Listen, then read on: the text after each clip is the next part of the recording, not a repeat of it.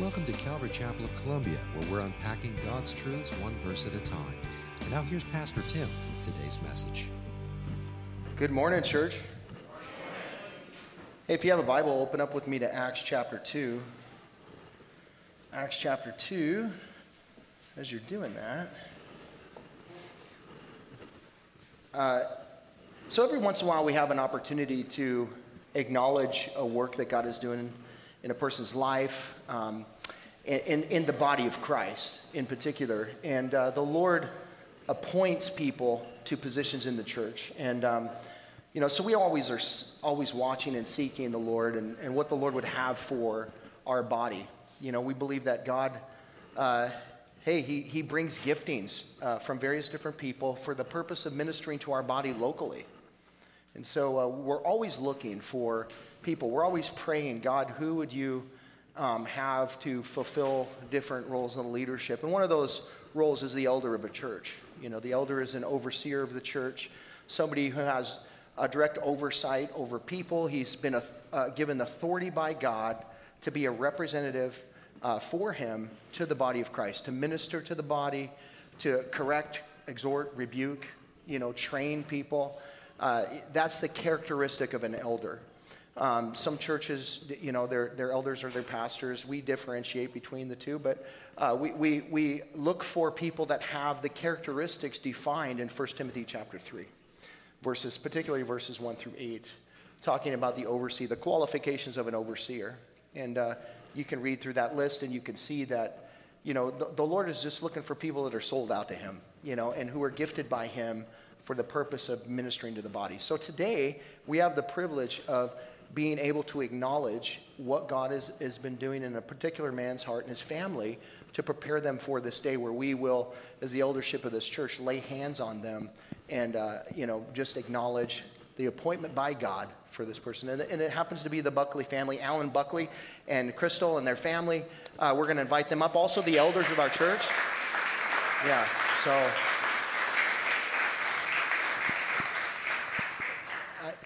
If you know these guys, you know they've been an incredible blessing to our body in a lot of different ways. Um, just mature Christian believers, but also, uh, you know, just servants at heart and willing to jump in anywhere at any point. And um, what, what I find often is, you know, it's not wrong to seek a position, but what I find is the people who, who are really appointed by God are already doing these things outside of uh, you know, really having a title. And that's really what we look for. We're not interested in titles. Titles generally mess people up.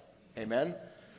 And uh, we've seen that before, but we still don't shy away from acknowledging what God is doing. And Alan has been an incredible brother in the Lord. And I've been here for a couple years from Modesto, California. But their family has been raised up in a great Bible teaching church, and uh, they, have, they have been a huge blessing to our body. So this morning, uh, you know, by the elders of our church, uh, Randy and Mike and Dave, we've been praying about this for a long time, and uh, we believe that now is the time. And so we're just going to lay hands on Alan and, and his family and just ask the Lord to bless as they step into this role. And I would encourage you to pray for uh, Alan and his family as they step into this because, it, you know, you know how it goes. Every time you step into something, the enemy is right there trying to rip you down. And um, so you pray for these guys. But um, Alan is going to be serving a specific role in our church, and we'll, as we'll kind of get that defined. But he is an incredible brother in the Lord, and I hope you get to know him. And so um, we're going to lay hands on Alan. And be- before we do that, actually, I just want to read an exhortation from Peter. Peter, writing to the persecuted Gentile church, 1 Peter chapter 5, speaking to the elders, the overseers of the church. So I'm going to read this to Alan. Alan, I exhort you as a fellow elder and a witness of the sufferings of Christ, as well as a partaker of the glory that is going to be revealed, shepherd the flock of God that is among you, exercising oversight, not under compulsion, but willingly, as God would have you, not for shameful gain, but eagerly, not domineering over those who uh, in your charge, but being an example to the flock. And when the chief shepherd appears, you will receive the unfading crown of glory. And so we just thank you, Alan, for your willingness to serve. Thank you, Crystal. We have gone through the process, and Even his wife acknowledges that he is the man that we thought he was. So praise God for that. that says a lot. Father, we thank you, Lord, for Alan and for Crystal and for their family here. And uh, we just acknowledge what you're doing in their lives, Lord. Uh, we look forward to just the leadership of Alan and how he will add to the eldership of this church and just guiding and directing as you see fit, Father. We, we just thank you for bringing people with giftings for the purpose of serving your body. And what a blessing it is to have the Buckley family here. We pray that you just guide Alan in his decisions and fill him with your spirit. Give him wisdom as he ministers to the body here at Calvary. And also for Crystal, um, you know, that you just continue to guide and keep her as well. She has been a blessing to the women's ministry in this church, and just uh, pray that you continue to use her in that way. We believe, Lord, you call um, not just the man, but you call the wife as well, and that they're both in full time ministry. We are called to be one. And so here we lay hands on this, on this family, Lord, on Alan and Crystal and their kids, and we ask you to just put a hedge of protection around them, Lord, that you would just guide them and you would keep them, and that you would use them mightily for your uh, fame and glory, Lord. You're so good. What an awesome uh, addition to our leadership here, and we thank you for it, and we give you praise and honor in Jesus' name. Amen. Amen. Amen. All right. Awesome. Man.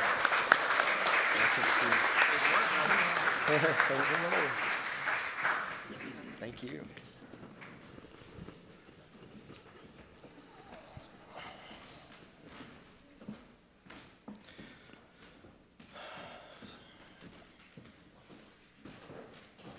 So, Acts chapter 2 this morning, we're continuing our verse by verse study through the book of Acts in the series I've entitled Church on Fire. And uh, last week we talked about the baptism of the Spirit. And, um, you know, pe- different people have different ideas about what that is. We try to just look at it through the scriptures and uh, believe that it's a special empowerment for the purpose of witness. And um, so here we have, uh, we saw last week that it was manifest in the gift of tongues. We talked about that extensively, not, eh, eh, not exhaustively though. There's plenty of study to be done on that. But I think you would get a good grasp of what the gift of tongues is if you missed it last week, if you go back and listen to the sermon. And you can pick it up on our um, Apple Podcast, Google Play, uh, our Facebook page, or our YouTube channel. Just go there and listen if you're, if you're interested in that and ha- have an understanding of it. If you don't have an understanding of it, or you want to understand what we believe the Bible teaches about it, go there and listen to that sermon. It will help you extensively. We believe that the baptism of the Holy Spirit was manifest in the gift of tongues there, but that's not the only way that it happens. It's an empowerment for the, uh, the, the people of God to be messengers in the world, to be witnesses for Jesus Christ. So that's the point of it. And um, what we're going to see here today is really the second gifting. Like the gift of tongues, as I taught last week, was kind of like the rattle the cage to get people's attention. And now the Word of God will go forward, and you'll see the response from the Word of God that 3,000 people are added to the church. So it's a shift in gifting here. We'll find, that you know, the baptism of the Holy Spirit gets the people interested in what, that, what is going on there.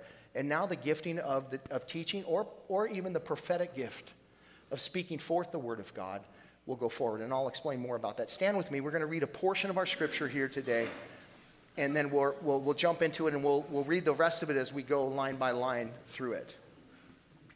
So, Acts chapter 2, beginning in verse 14, but Peter, standing with the eleven, lifted up his voice and addressed them Men of Judea and all who dwell in Jerusalem, let this be known to you, and give ear to my words, for these people are not drunk, as you suppose, since it is only the third hour of the day, but this is what was uttered through the prophet Joel. And Father, we thank you for your word this morning. We ask you to speak to our hearts, Lord. We, we want to hear from you. And Lord, I pray that you guide my words, that you would stop any words that aren't of you, and that you would just teach us, Lord, relating to the Spirit of God who has been so misused, abused, and so misunderstood.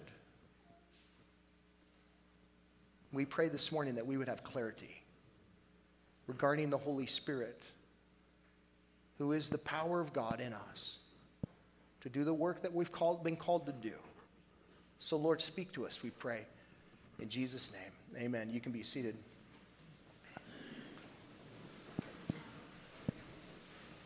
So, if you have been a Christian for any length of time, you have probably heard a few life changing sermons. Some of you probably even have some of those on CD or cassette tape.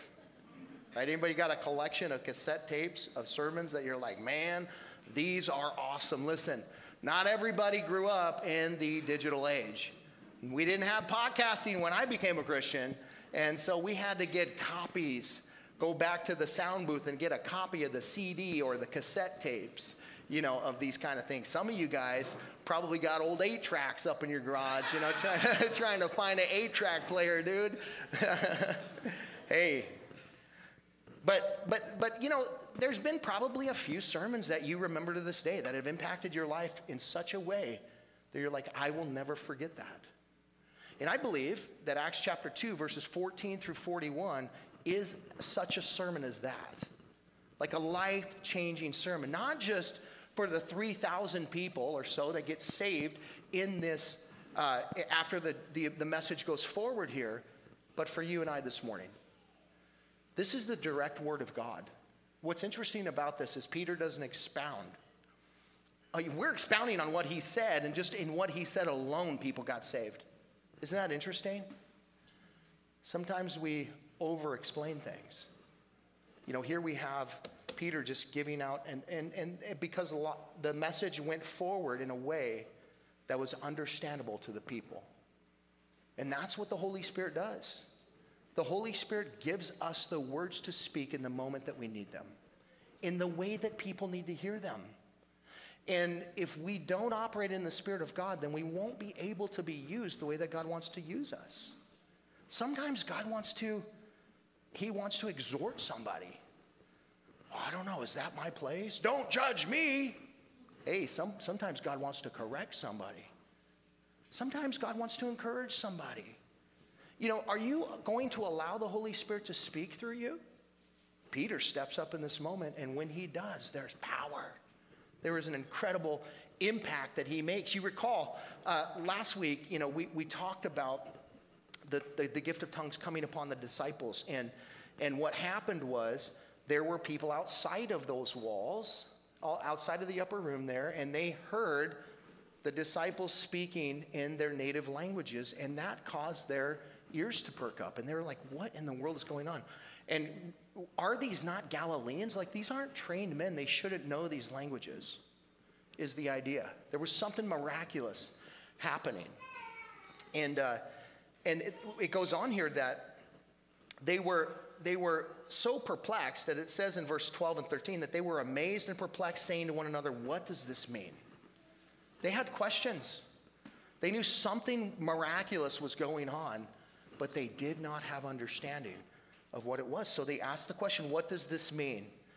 Uh, but others mocking said, They are filled with new wine, with new wine. And so this is where we pick it up in our sermon. Peter now is going to address these questions in what I'm entitling a sermon to remember.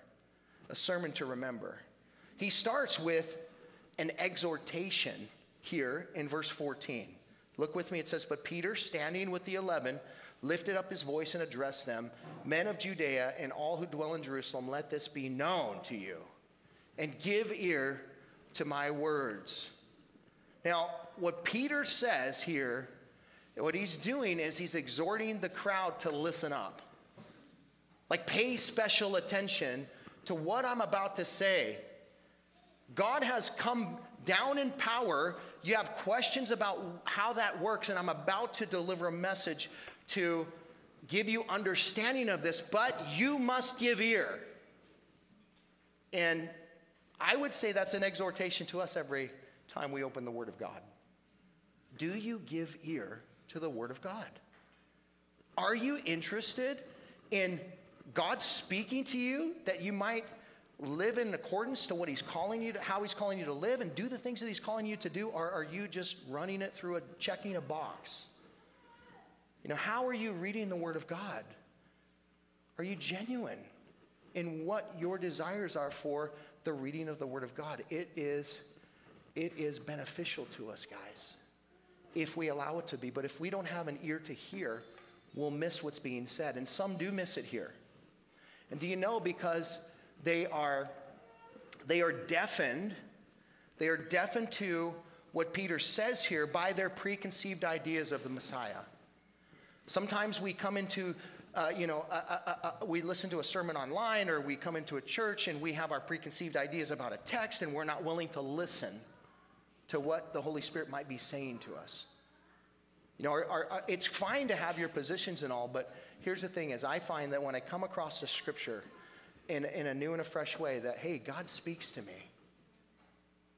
God speaks to me and he wants to speak to you. There is one interpretation of scripture, but there is a million applications, folks. You can read the scripture over and over and over again, and it's never going to change what it means, but it will perhaps change the way that you apply it in your life. So have an ear to hear. Well, I've already heard that. Oh, really? Have you arrived spiritually? Pride will stop you from growing in Jesus Christ, folks. Pride will stop you. God wants us to have an ear to hear. Peter, this is the first thing that he says to these guys listen up, guys. Listen up. Something profound is about to come forward, and you'll miss it if you block it out by your preconceived ideas about what I'm about to say says that he then lifts his voice up. He's speaking to them in a way that is respectful, but at the same token, he's going to get their attention. He's exhorting them. Next, we find him go into the explanation of what happened. Look at verse 15. For these people are not drunk as you suppose, since it's only the third hour of the day. But this is what was uttered through the prophet Joel. And in the last days it shall be, God declares, that I will pour out my spirit on all flesh, and your sons and your daughters shall prophesy, and your young men shall see visions, and your old men shall dream dreams. Even on my uh, male servant and female servants, in those days I will pour out my spirit, and they shall prophesy. And I will show wonders in the heavens above the uh, signs on the earth below blood and fire, vapor of smoke. The sun shall be turned to darkness and the moon to blood before the day of the Lord comes, the great and magnificent day. And it shall come to pass that everyone who calls upon the name of the Lord shall be saved. Peter addresses the mockers first. Do you know it's Peter in, his, in, his, in Peter's later writings? He says, Listen, in the last days, mockers will come. How does he know? Ask him because he's been there. He's been mocked. He knows these things. He's been mocked, and now he addresses the mockers immediately. Because oftentimes, when there's some kind of a miraculous thing that God does, man tries to explain it away. Oh, it was this, it was that. No, no. You thought you think they're drunk, they're not drunk. Hey, by the way, it's 9 a.m. Now, to you guys, that might not mean anything. You're like, yeah, so people get drunk at 9 a.m. in America. Not in this culture in this culture, you understand, first and foremost, this is the day of Pentecost. This is a feast day. This is a holy day. People ain't getting drunk in Jerusalem.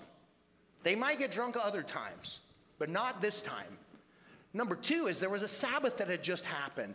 They weren't on a binger all night. And then they came through. What Peter says here is, guys, come on. Nobody's sipping on grandpa's cough medicine here. They're not, they're not drunk. And you know that.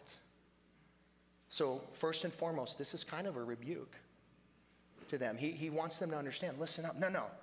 What's happening here, what's happening here is prophecy is being fulfilled before your eyes.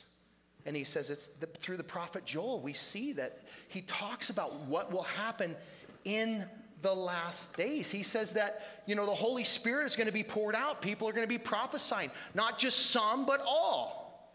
In the Old Testament, remember the, the, the, the, the prophets of the Old Testament, um, you know, the Spirit of God wasn't inside of them. He came upon them and he used them in various different ways. Not everybody in Judaism had that experience.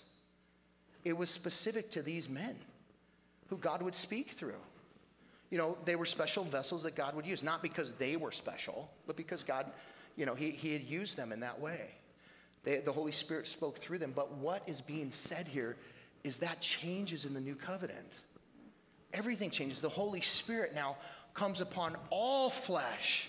He's poured out on every everybody who's a believer now will have the, the Holy Spirit poured out, just like we talked about last week. The Holy Spirit has gifts for everybody. It's not just some Christians, but every Christian has been given spiritual gifts through the Holy Spirit. Here today, after second service, we're going to have a believers meeting or an afterglow we call it where we're just going to sit and wait on the holy spirit and see what he does we're going to pray prayers and we're going to um, hopefully have words of knowledge that will come forward and we're going to wait on the spirit of god and we're going to do it in an orderly fashion in accordance to the word we're going to wait on the lord you're welcome to join us i'd love to have you if you're i told you last week if you're confused about these things come and, and just just just let the lord speak to you we're going to do some worship and some prayer and stuff. It's not going to be weird. We're going to let the Holy Spirit do what he wants to do, though. Yeah? And so Peter is drawing them, listen to this, not to his own words, but to the word. Peter's not trying to explain this in his own way. Like, guys, let me tell you what's going on here. He, he directs them directly to the word of God. And that's what we should do. What does the word say about what it is that you, you know people have questions about. What does the word say? Well, the, the, uh, the most common phrase that should come out of your mouth should be the Bible says. The Bible says. The Bible says you can't say that if you don't know it.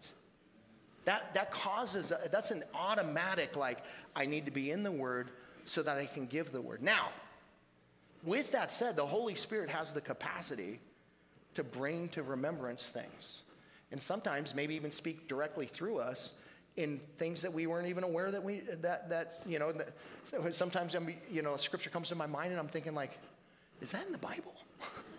it sounds good, but man, is that in the Bible? And I'm like, oh gosh, I hope so.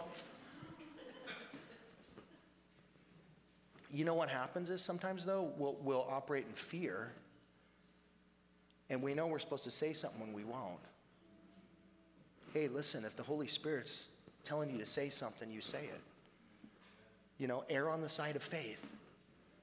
Err on the side of faith. Say what God tells you to say.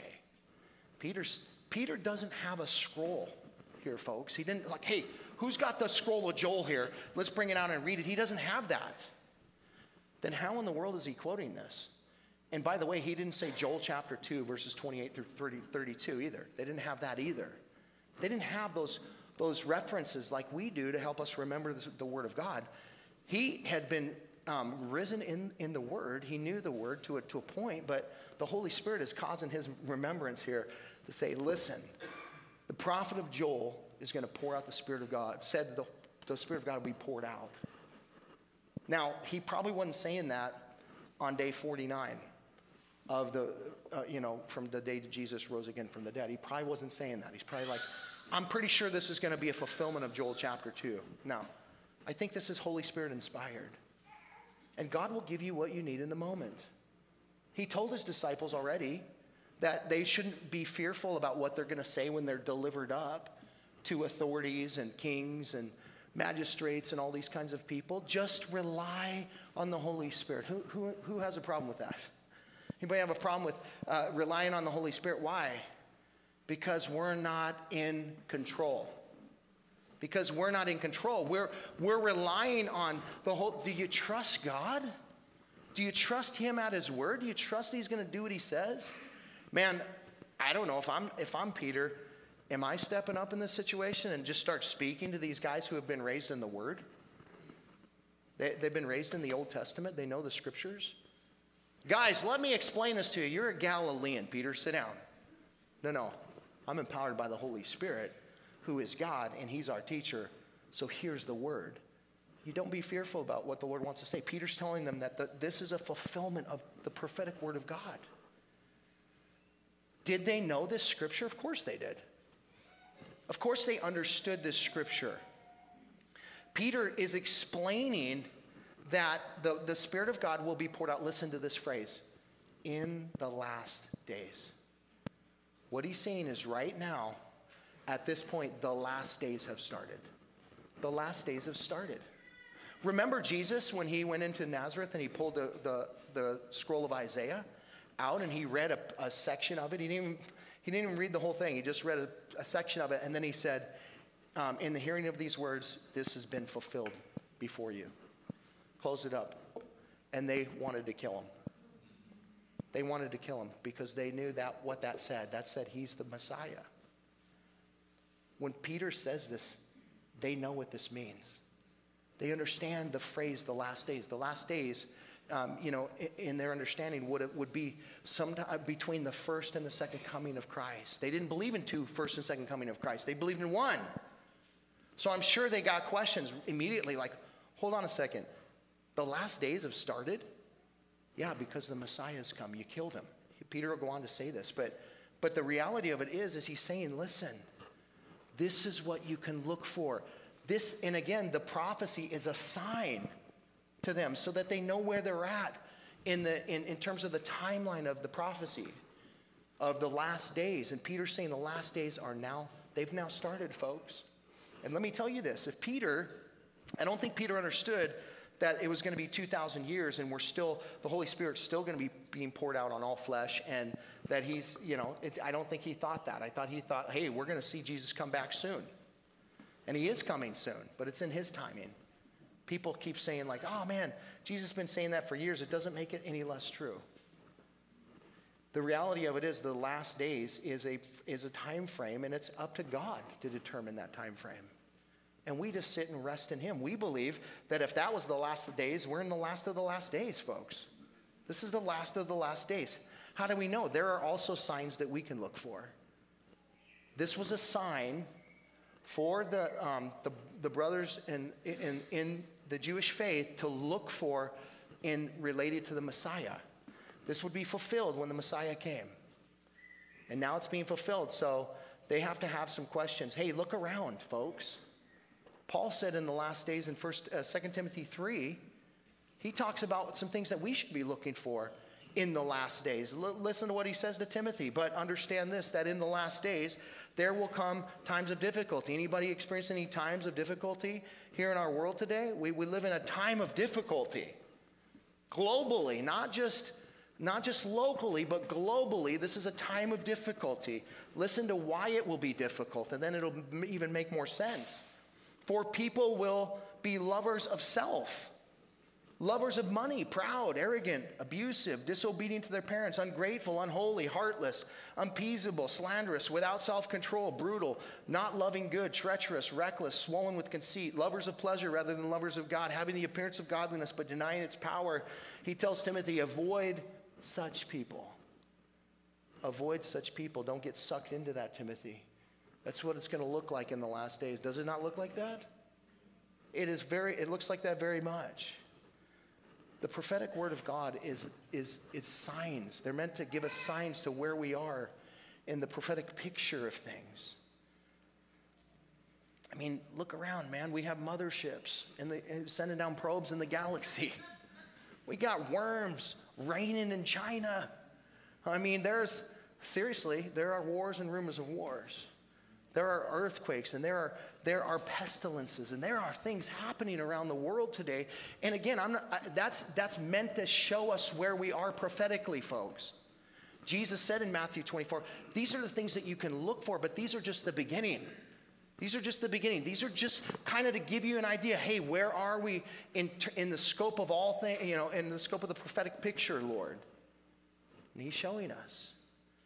One of the things that we see here is Peter is saying, hey, this has been fulfilled right here. The Holy Spirit's being poured out right now. The last days have come. But he then goes on to talk about something else that didn't necessarily happen right in that moment.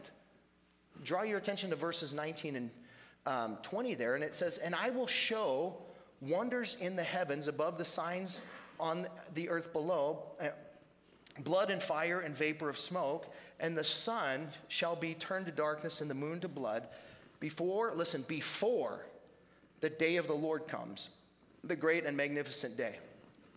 Peter says the Holy Spirit's going to be poured out on all people who believe. So that's happening right now, right as he's speaking. That, that happened. And that's continued to happen. This, however, didn't happen right in that moment. They weren't like, look at the sky. I mean, it just happened. No, it didn't just happen.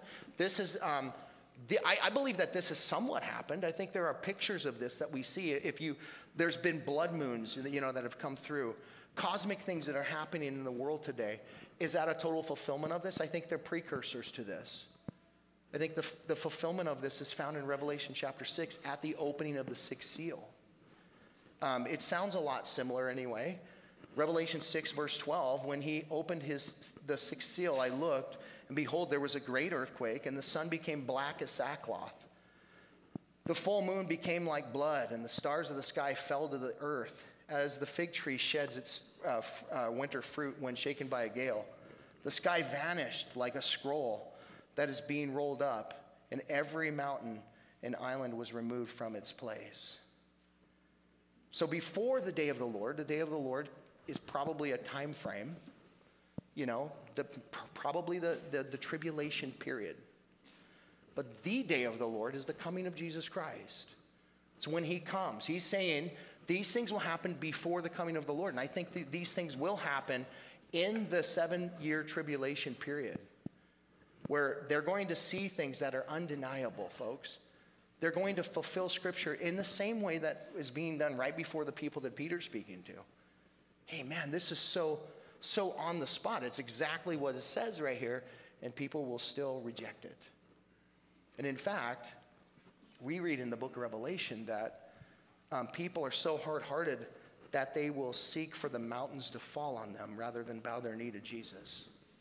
That's how hard hearted people will be in the tribulation period. But the point of all of that is God wants to save people. And this is his last ditch effort. Jesus spoke something similar in Matthew chapter 24, verses 29 through 31. He said, Immediately after the tribulation of those days, the sun will be darkened, the moon will, be, will not give its light, and the stars will fall from heaven, and the powers of the heavens will be shaken. Then will appear in the heaven the sign of the Son of Man, and then all the tribes of the earth will mourn, and they will see the Son of Man coming on the clouds of heaven with power and great glory. And he will send out his angels with a loud trumpet call, and they will gather his elect from the four winds, from one end of the uh, heaven to the other. What, what Peter is explaining here in these particular verses from Joel chapter 2 is, I think, future. And that's often how prophecy works. There's a near fulfillment of, of prophecy, and oftentimes there's a, there's a later fulfillment of prophecy. You see that a lot of times in the prophetic word of God. But what Peter is saying is, this has started, folks. The outpouring, it starts with the outpouring of the Holy Spirit, and that has come, and, and so now you can be ready. And then he ends that prophecy with these words. Listen to this. And who call upon, all who call upon the name of the Lord shall be saved. All who call upon the name of the Lord shall be saved. He's talking about the gospel message here going forward. You call upon the name of the Lord, you shall be saved. Now, the biggest question that we should have relating to that statement is what does it mean to call upon the name of the Lord? What does that phrase mean? If that's how I'm saved, I need to understand what does it mean to call upon the name of the Lord? I think Romans 10:9 tells us that if we confess with our mouth Jesus is Lord, we believe in our heart that God raised him from the dead, we will be saved. To call upon the name of the Lord uh, is to recognize that he is Lord, and it is to declare his lordship over your life. It is to recognize that he has died for your sin, that he rose again from the dead, giving you victory taking your sin and giving you his righteousness. To call upon the name of the Lord means that. It's not to just say a prayer and then hope that you have a ticket to heaven and then you're good. That's not what it means. To call on the name of the Lord is literally a lifetime commitment to Jesus, folks. It's not just a one, uh, it is a, it's a one-time judicial act, I believe. I think Romans 5.1 says that. You're justified God has declared you, uh, you know, right before Him through the righteousness of Jesus Christ. That's a one time act, but it's a lifelong commitment. It's a lifelong commitment. Have I really done this? Have I really called upon the name of the Lord to be saved? How would I know that? The Bible tells us. 2 Corinthians 5:17. If anybody's in Christ, he's what? A new creation. Has your life changed? That's how I know I'm justified before the Father, is because my life has changed. Listen, we talked about the relationships of the Holy Spirit inside of, you know, the Holy Spirit's with everyone. Then he comes inside of us, sealing us that we're that, with a guarantee of promise, Ephesians 1 13 and 14. But then he comes upon us, which is the third relationship that's being spoken of in Acts 2. If you are, if you call upon the name of the Lord, the Holy Spirit comes inside of you. How could you not know that? How could you not experience that? Like, it doesn't mean that. I, I like how Kirk Cameron says it. He said, you know, I was driving on the road, I, and, and this, I was, I think he was listening to something, and he's just like, I need Jesus, man. And he said he was crying. He pulled over and he just said, Lord, I accept you. And he goes, It's not like the Holy Spirit came through his, uh, you know, his vents in his car and all of a sudden he's like, Whoa. You know, that, that's not what happened. Nothing happened. But everything happened. He said it wasn't a feeling. It wasn't, and, and that's the reality, man. It's a decision, folks. When you make the decision and you, you trade your, your unrighteousness for his righteousness, and then it's a lifelong process of trying to live for Him. But the biggest question is have you called upon His name? Have you really declared Him as Lord? That's what's the requirement. Do, you know, do you believe? Well, so do the demons, and they shudder. The question is, is he your Lord? And I'll tell you, if you think that um, God should be obedient to your plans, he's not your Lord. If you think that he should revolve around you and you not around him, he's not your Lord. You know, uh, the lordship means that, hey, I'm yours, do whatever you want with me. That's what Jesus said. Father, I'm yours. Whatever you want to do, your will be done. It didn't mean he didn't have a question in the Garden of Gethsemane. Hey, if there's any other way, let this pass from me, but your will be done. Is he your Lord this morning? I remember my, my, one of my mentors, a guy God radically used in my life. I love this guy dearly. He um, helped me start a business and um, just was a, a, you know, a spiritual father to me, helped me in, in life all the way around. And he was the most godly man that I've ever known. And I, I was with the guy a lot. You know, sometimes, you know, sometimes 24 hours a day. We were in other countries traveling together. This guy is literally the most godliest man I know. And, you know, and he lived his life that way. Lord, not my will, but your will be done. And I remember he told me one time, he, he got cancer and he ended up dying. And when he was battling cancer, he said to me, um, yeah, he goes, man, it was crazy because I was in my prayer closet one day and I was, I was asking the Lord, um, I was just, t- I was just really kind of just telling God how much I love him. I was really just, you know, just like, Lord, I love you so much. Thank you for all that you've done. And that's the kind of guy this guy was. You know, he said in that moment when I was really just kind of praising God and just telling him how much I, Lord, do, do I really love you with all my heart, soul, strength, and mind? I want to. And the Lord said, Well, let me ask you, Lloyd, would you love me if you got cancer? Would you love me if you got cancer? And he said, I literally, I thought about that for a second and I said, I said, well, Lord, yeah, because he knew what God was saying. And he said, yeah, Lord, I'd love you even if I got cancer. And he ended up getting cancer, and guess what? He's healed. He's healed now. He's with the King. He's praising the Lord. Sometimes it doesn't work out like we think. But if he's Lord, his will be done. Amen. He's got the plan, he's got a purpose. Call upon his name. That's the point of this. This is the, the exhortation, the explanation. And now Peter gives us the exposition of his sermon here. Verse 22 Men of Israel, hear these words. Jesus of Nazareth, a man attested to you by God with mighty works and wonders and signs that God did that God did through him in your midst, as you yourselves know, this Jesus delivered up according to the um, definite plan and foreknowledge of God, you crucified and killed by the hands of lawless men. God raised him up, loosening the pangs of death, because it was not possible for him to be held by it. For David says concerning him, I saw the Lord always before me, for he is at my right hand that I may not be shaken. Therefore, my heart was glad and my tongue rejoiced. My flesh also will dwell in hope. For you will not abandon my soul in Hades, or let your Holy One see corruption. You have made known to me the paths of life. You will make me full of gladness in your presence. Peter, again, asks for these guys' attention. You guys, pay attention. Whoa, that's what he was doing. It's like, pay attention, listen closely to what I'm about to say, and the immediate words that come out of his mouth is Jesus of Nazareth. Hey, listen, if you ever hear a sermon and the words Jesus aren't ever mentioned, you're listening to the wrong sermons. The entirety of the Bible is Jesus is the central theme. He is the centrality of Scripture. From Genesis to Revelation, it's about Jesus.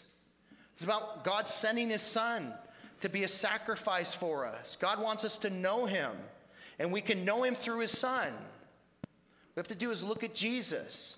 Peter is drawing their attention to the right person because it's only the name of Jesus that anybody can be saved. He said, Man, Jesus of Nazareth. Let me tell you about Jesus. This is the whole point of everything that's happened up to this point. This is why he's having this conversation. This is why the baptism of the Holy Spirit had come, so Peter could be a witness of Jesus Christ. This is the reason why he's empowered here. This is the reason why you're empowered. Not so that we can do cool things. Hey, look at this, look at this. You know, I mean, that's not the point of giftings. The point of giftings is so we can get to the point, and that is Jesus Christ. He is the point. We want to get to that point. He gets to the point, and he begins to tell them why Jesus is Messiah. Why is Jesus the Messiah? Because he attested to you by God with mighty works and wonders and signs. Now, why do you suppose he said that? He said that because he knew that they knew that the Messiah, when he came, would do these things. He would do mighty works and wonders and signs. And remember what the religious leaders said to Jesus? After he had just done some miraculous signs, hey, show us some real signs. No, it's like, what are you talking about? Show us some, yeah, yeah, I mean, like, crack open the sky or something, you know? Let's really see a sign that you're Messiah. I mean, it's not enough that he raised people from the dead, he gave the deaf hearing and uh, the blind sight and uh, cast out demons and all of these kinds of things, but they wanted some, a real sign. Are you kidding me? That's the signs that were given by the prophets, folks. The reason Peter is bringing it up in this way is because he's saying Jesus was the Messiah. It was prophesied that Jesus would do these things. Do you know, remember when John the Baptist was in prison and he's about to give his life? He's about to give up his life. And he sends the, his disciples to Jesus. And he says, Go ask Jesus if we should look for somebody else or if he's the Messiah. Right? Listen to what, listen to how Jesus deals with this question. Luke chapter 7, verse 21 through 24. It says, in that hour, in what hour? In the hour that the disciples came and asked Jesus this question, in that hour he healed many people of diseases and plagues and evil spirits, and on many who were blind he bestowed sight. And he answered them, Go and tell John what you have seen and heard.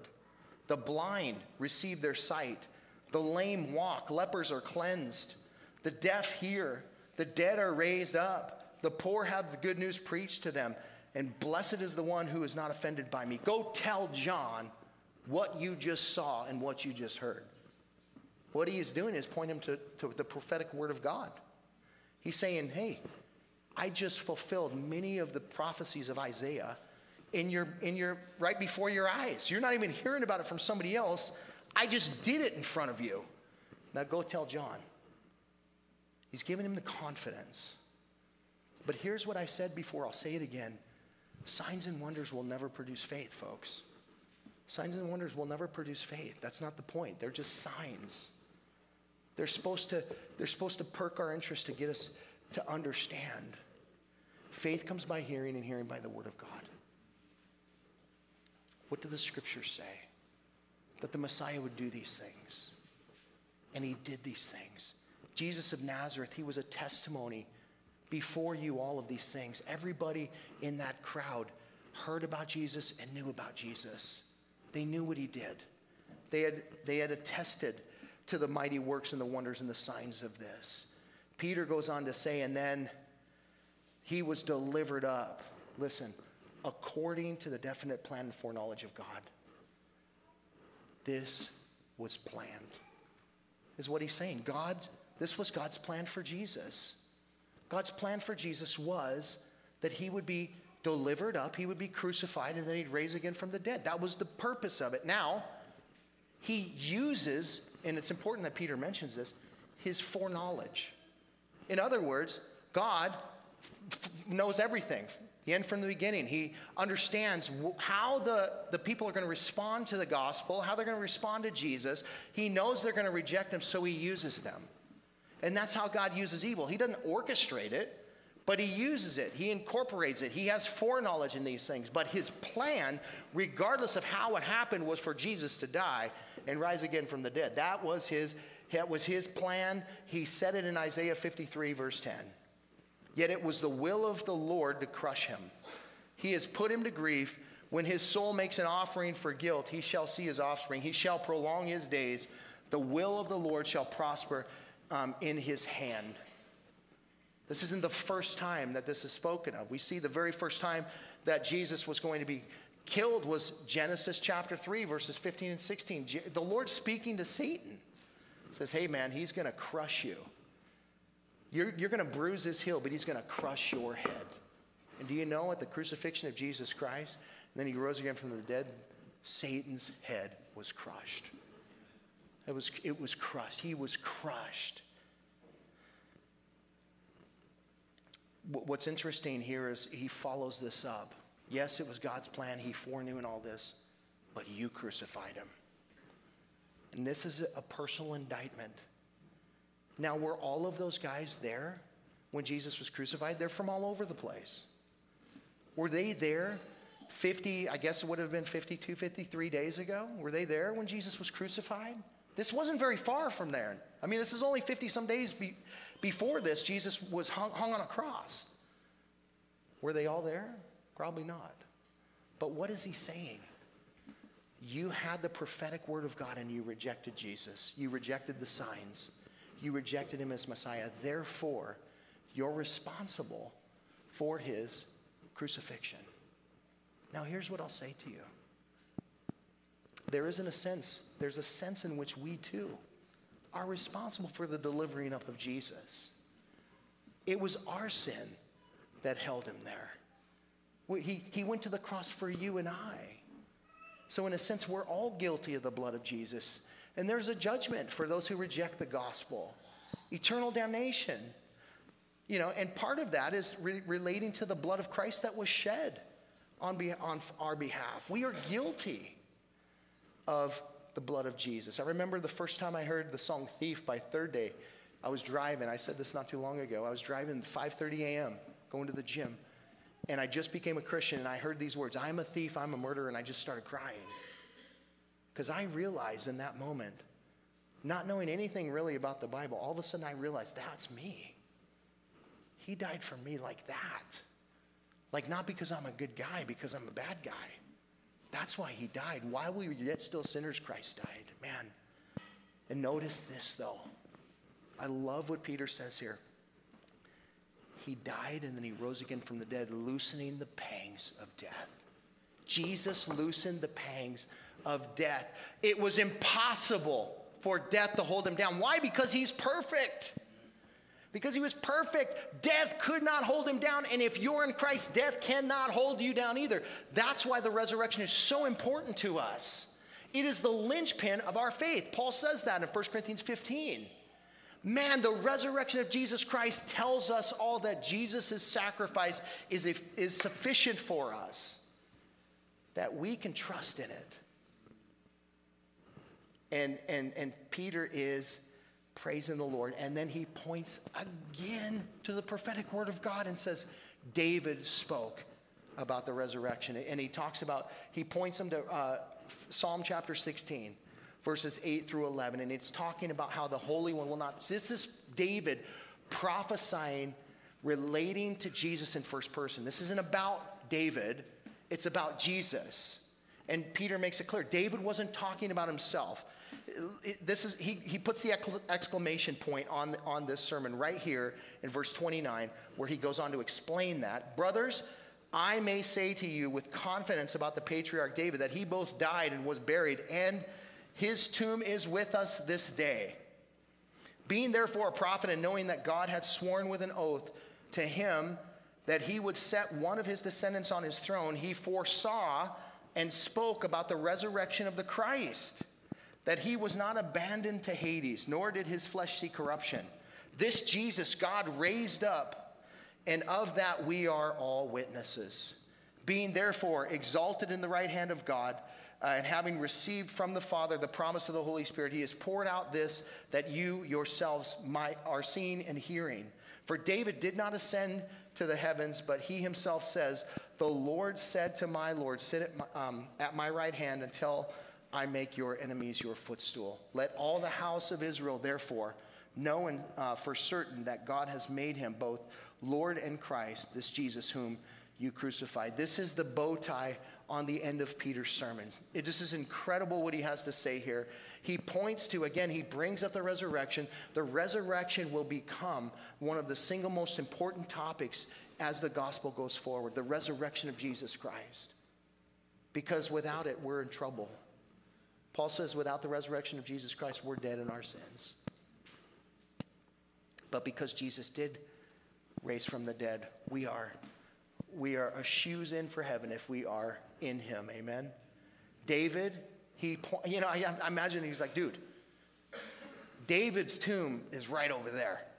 And guess what? If we pop that door open, he's going to be in there. He, he, he tells these guys that. Go look. His tomb, we, when we're in Jerusalem, we go by the tomb of David. It's, it's there. And guess what? His bones are inside. Maybe. I don't know. That was a long time ago. I don't know if they survived. But when I go to the tomb of Jesus, it's empty. When I go to the tomb of Jesus, there's not even cloths in there, guys. It's, there's nothing in there. It looks brand new. I mean, he was only in there for a couple days. Man, Peter is making a profound statement to these guys that David was not talking about himself, he was talking about Jesus. And then he brings up something crucial to their faith the Davidic covenant. What's the Davidic covenant? That is the covenant where God told David that his throne shall be eternal, that it shall last forever. 2 Samuel chapter 7 verses 13 to 14.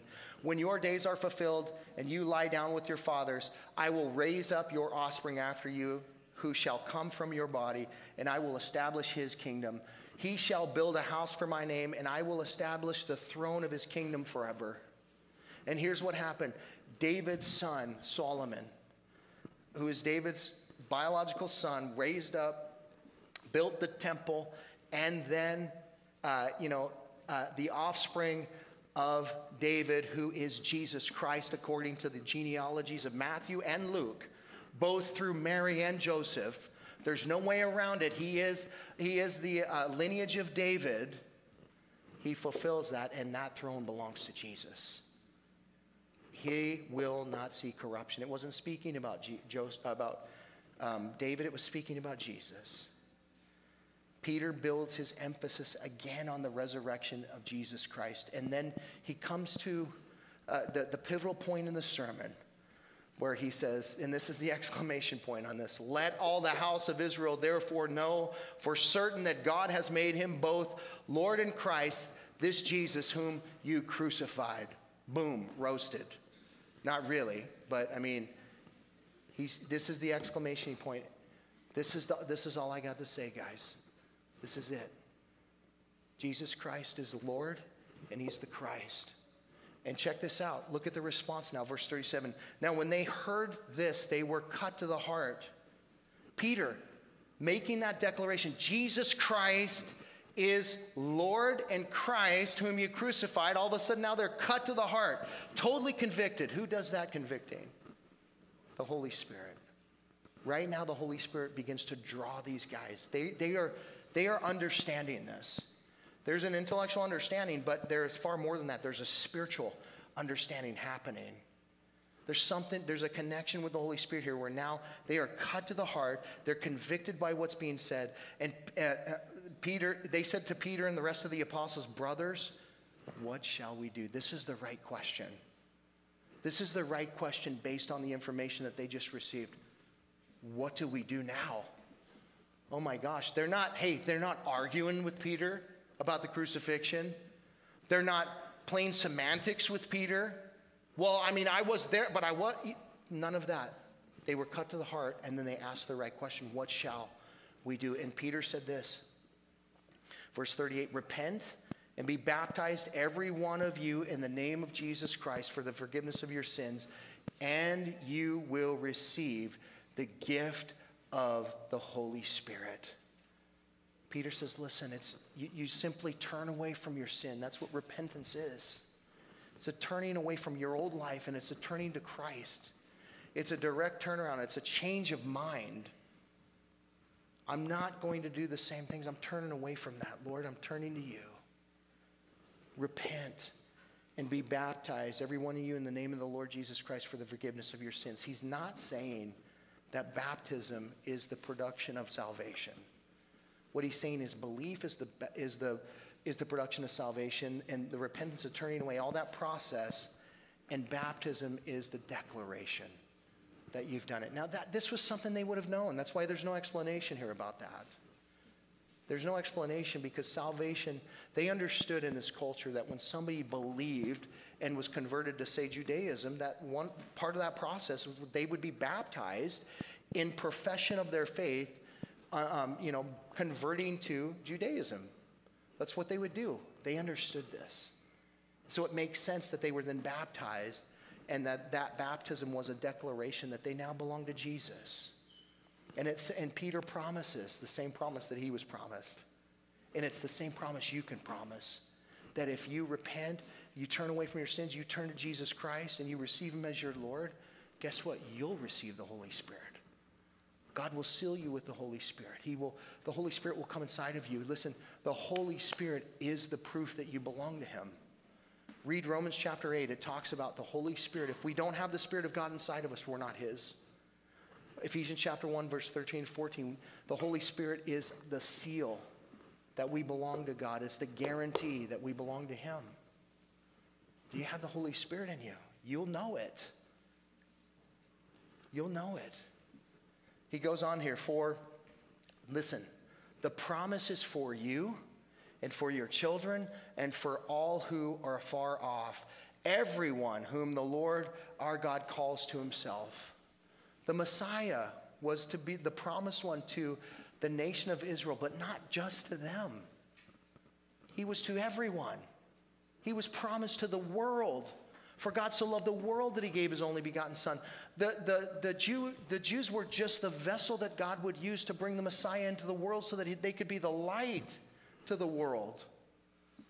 And listen, you're the same in that way. You're his representatives in this world, and you're the light of the world, Jesus said, and you're called to go tell people about the Lord. That's what the Jews were supposed to do in the first place. Jesus came and he lived for us, and he, he opened up an avenue of salvation for everyone who believes. Anybody who wants to call upon his name can.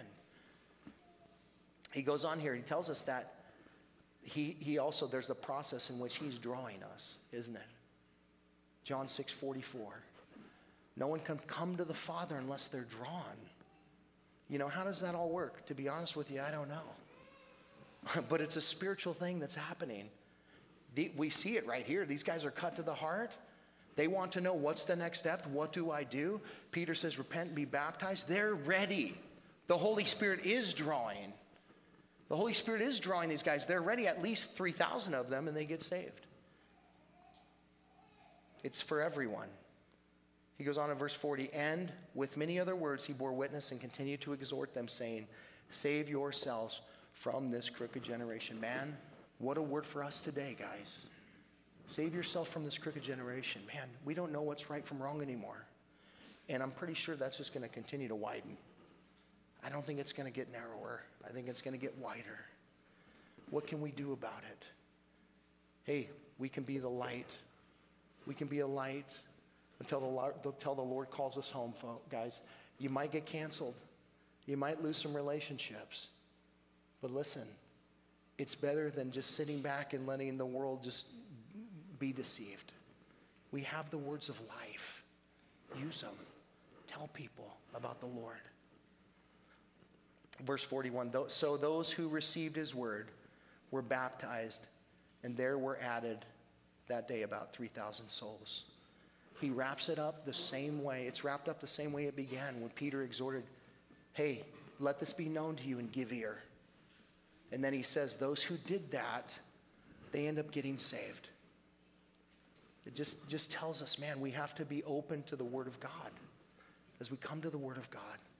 If you're here this morning, you don't know the Lord, today's the Lord, today's the day. Call upon his name. He wants to save you. He wants your sins to be forgiven. He wants to reconcile you. He wants to bring you into eternity this morning, but, but understand the cost.